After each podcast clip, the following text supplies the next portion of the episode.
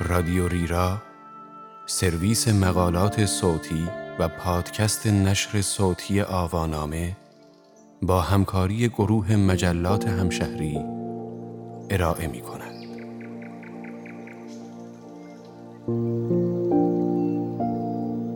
نفسهای آخر جنگل های شمال شنیده می شود.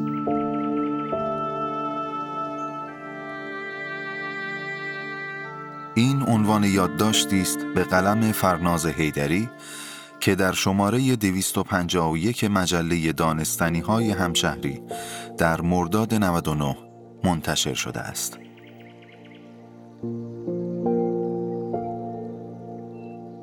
من محمد علیزاده هستم. جنگل های شمال ایران یکی از مهمترین جاذبه های گردشگری کشور هستند. این جنگل ها در سراسر جهان منحصر به فردند و نمونه ای از آنها در هیچ جای دیگر جهان وجود ندارد. این جنگل ها در اصطلاح علمی جنگل های هیرکانی نامیده می شوند. ایستگاه های اکولوژیکی جنگل های هیرکانی به طول تقریبی 800 کیلومتر و عرض متوسط 27 کیلومتر بازمانده جنگل های پهنبرگ خزان کننده عواست دوران سوم زمین شناسی هستند که قدمت آن را سی میلیون سال تخمین می‌زنند. هیرکانی مجموعه جنگل های عرسباران و جنگل های خزری از آستارا تا میانکاله و جنگل های دره زیارت گرگان تا گلیداغ را در بر می‌گیرد.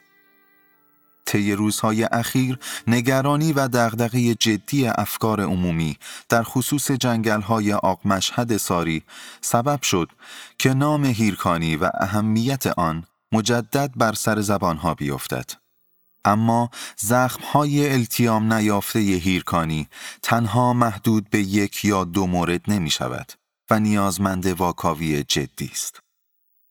در این گزارش تلاش کرده ایم ضمن گفتگو با دو استاد اکولوژی و جنگل شناسی یعنی داریوش خانلری دکترای جنگل شناسی و اکولوژی جنگل و هادی کیادلیری عضو هیئت علمی دانشکده منابع طبیعی و محیط زیست دانشگاه علوم و تحقیقات بعضی از زخمهایی را بررسی کنیم که آینده جنگل‌های هیرکانی را به مخاطره انداخته است.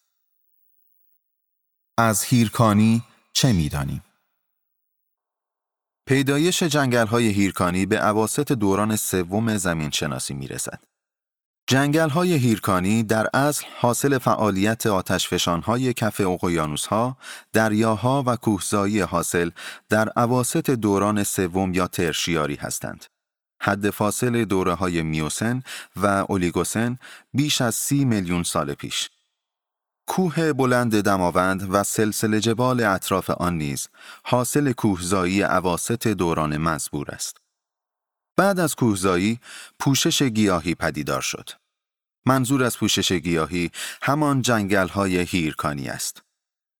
عوارض توپوگرافی زمین و تنوع ساختار زمین به تنوع مواد معدنی خاک و تنوع زیستی گونه های درختی و علفی خاص جنگل های هیرکانی منجر شده است.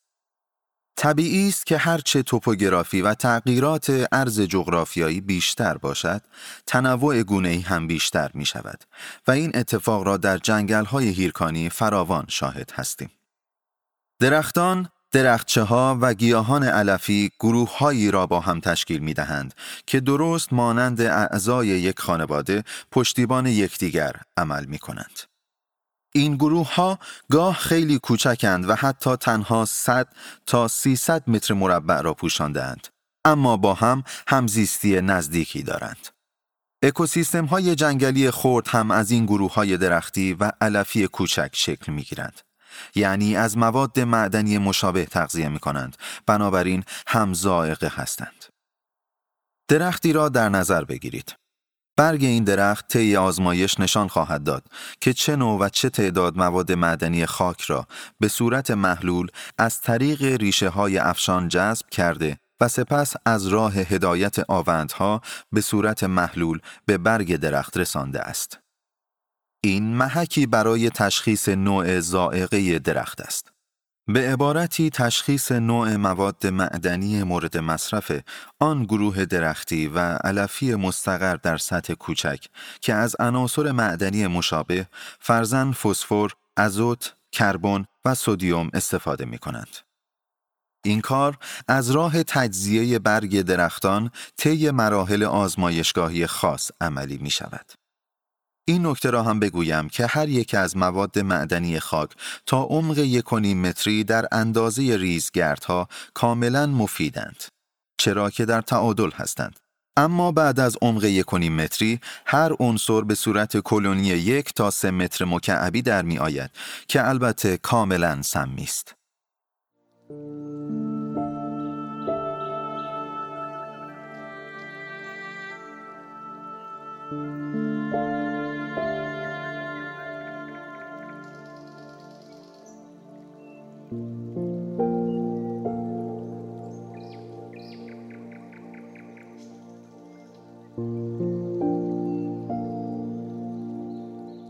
افزایش آفات در جنگل های خزری همزیستی ها باعث پدیدار شدن تشکل بسیار مستحکمی شده است.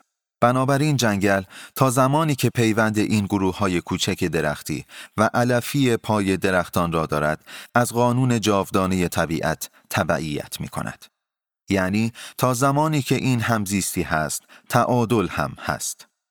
این تعادل که به طور طبیعی بین درخت، درختچه و گیاه علفی شکل گرفته مانع بروز آفت می شود.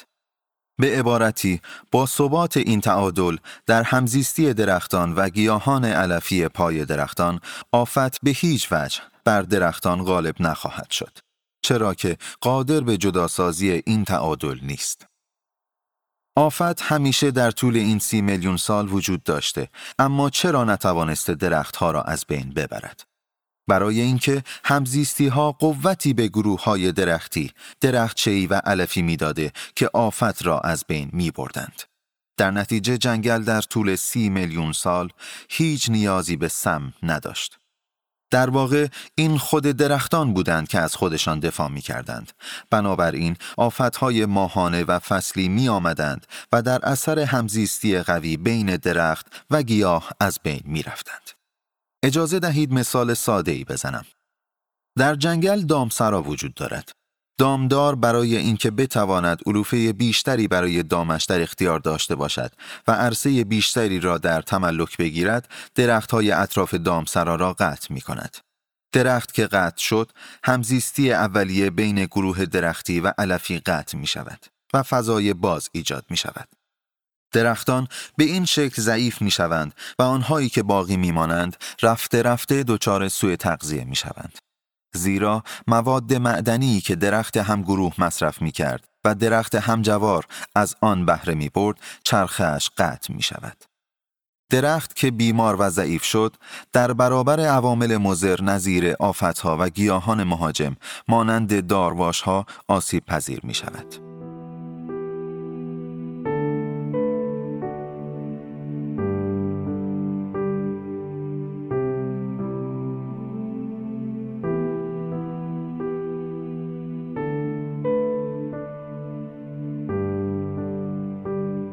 نماد تخریب در جنگل های هیرکانی داریوش خانلری معتقد است که نماد تغییر و تخریب در جنگل های شمال ملموس است. در حال حاضر دارواش ها روی درختان ممرز نشستند و از شیره حیاتی آنها سوء استفاده می کنند. درختان هیرکانی روز به روز ضعیفتر می شوند. اما دلیل اصلی ماندگاری آفت از بین رفتن حموس خاک کاهش آب تحت الارض ناشی از قطع درختان قطور است.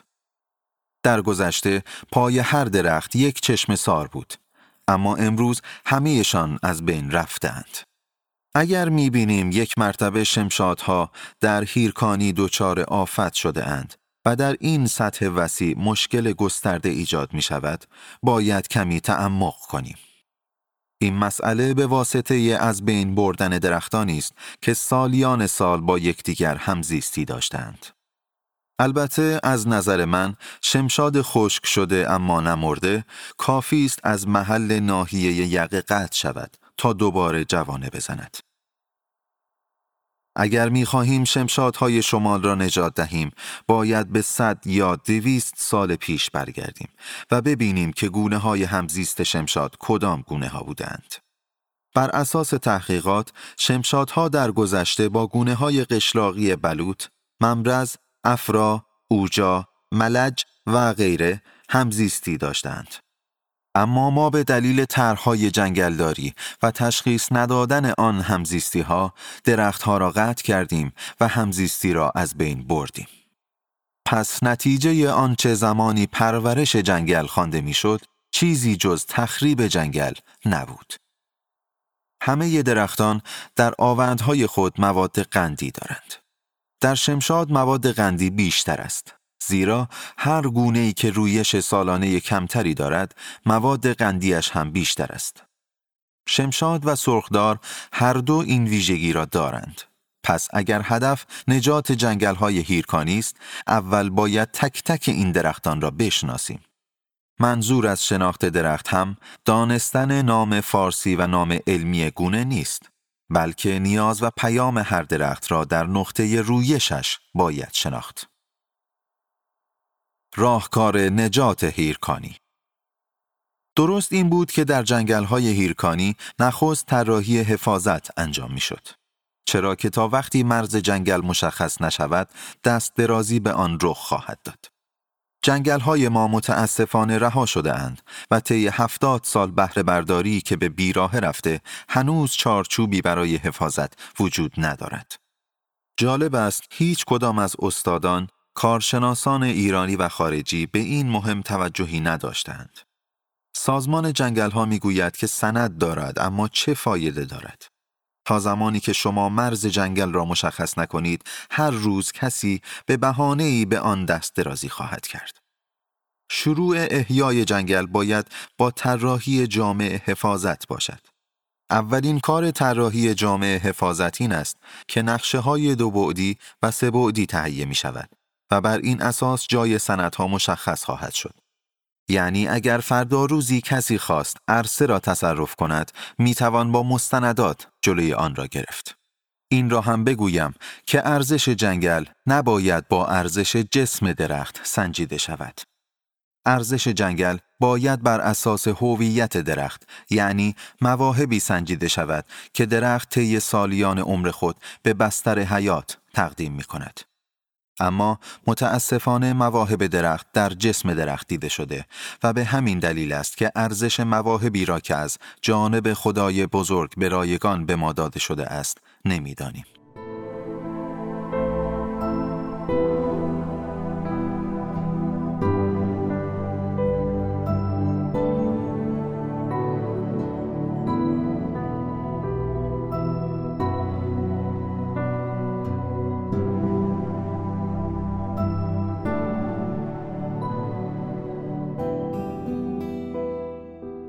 درخت تنها جزئی از اکوسیستم جنگل است. معضلات جنگل های هیرکانی به سه بخش قانونی، اجتماعی و اقتصادی و در نهایت فنی تقسیم می شود.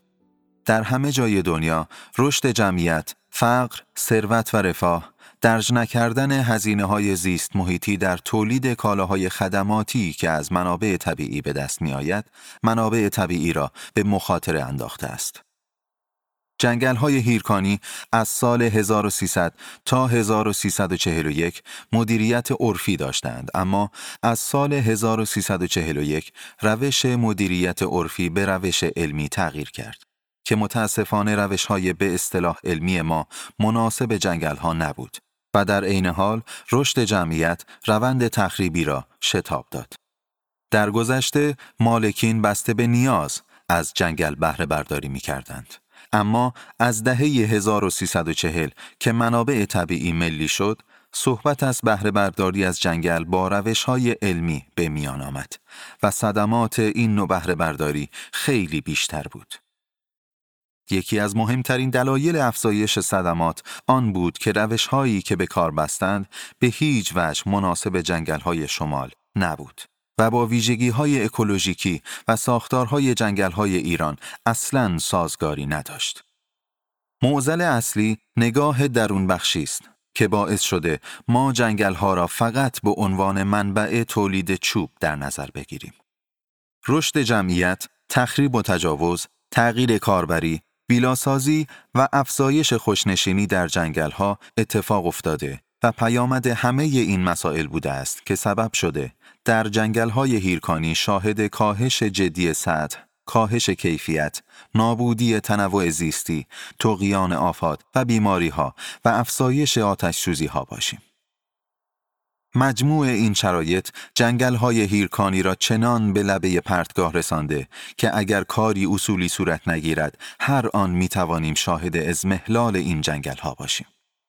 متاسفانه تنها طی پنج تا شش سال اخیر چهل میلیون درخت شمشاد تقریبا 300 یا 400 ساله را از دست داده ایم. وقتی گونه های گیاهی به این شکل از دست می روند دو علت دارد. یا آن گونه در جای نامناسب کاشته شده که در این مورد به هیچ وجه صدق نمی کند یا اینکه گونه در جای طبیعی خود هست اما فعالیت های انسانی شرایط را تغییر داده و باعث نابودی شده است.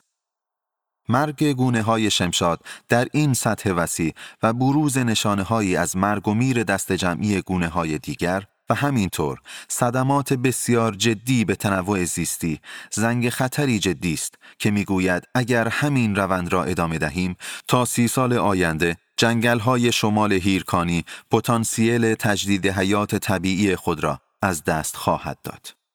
وقتی گفته می شود جنگل به فقر و نابودی می رود، منظورمان فقط درختان نیستند، بلکه درخت تنها جزئی از اکوسیستم است.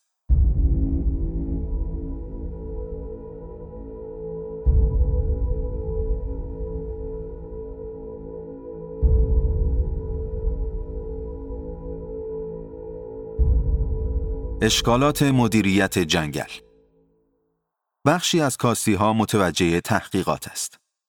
در کشورهای توسعه یافته، بخشهای اجرایی به دنبال تحقیقات هستند. اما در کشورهای در حال توسعه، این محققان هستند که باید در پی بخشهای اجرایی فعال باشند. و متاسفانه اصولاً بخشهای اجرایی تمایلی به تحقیقات ندارند. لذا این شکاف عمیق اکنون بین بخش اجرایی و بخش تحقیقاتی وجود دارد. شاید بتوان به سراحت گفت که تحقیقات ما در عرصه منابع طبیعی به بیراه رفته است. چرا که مرکز سقل جامعه دانشگاهی و محققان در بخش منابع طبیعی صرفاً تولید مقاله آیسای است. از طرف دیگر چون هدف سازمان منابع طبیعی به عنوان بهره بردار برداشت چوب بوده خیلی از مقالات هم به همین سمت رفتند. با کمال تأسف بیشتر مقالات در این حوزه به جای آنکه به اکولوژی جنگل بپردازند بهره برداری از جنگل را مد نظر قرار دادند. در بخش مدیریت جنگل اشکال وجود دارد و همه اینها برمیگردد به آن نیازی که احساس نشد. الان اکثر غریب به اتفاق دانشگاه های منابع طبیعی در حال تعطیلی آیا مشکلات منابع طبیعی حل شده؟ آیا سازمان های اجرایی از متخصصان حوزه منابع طبیعی اشباه شده اند و دیگر در این حوزه نیازی به کارشناس نداریم؟ چه چیزی باعث تعطیلی مراکز آموزشی دانشگاهی منابع طبیعی شده است؟ پاسخ این است که تا زمانی که بخش اجرا برای منابع طبیعی ارزشی قائل نشود انگیزه ها از دست خواهد رفت از نظر من شکاف عمیق بین تحقیقات، آموزش و اجراست که مشکل را چند برابر کرده است.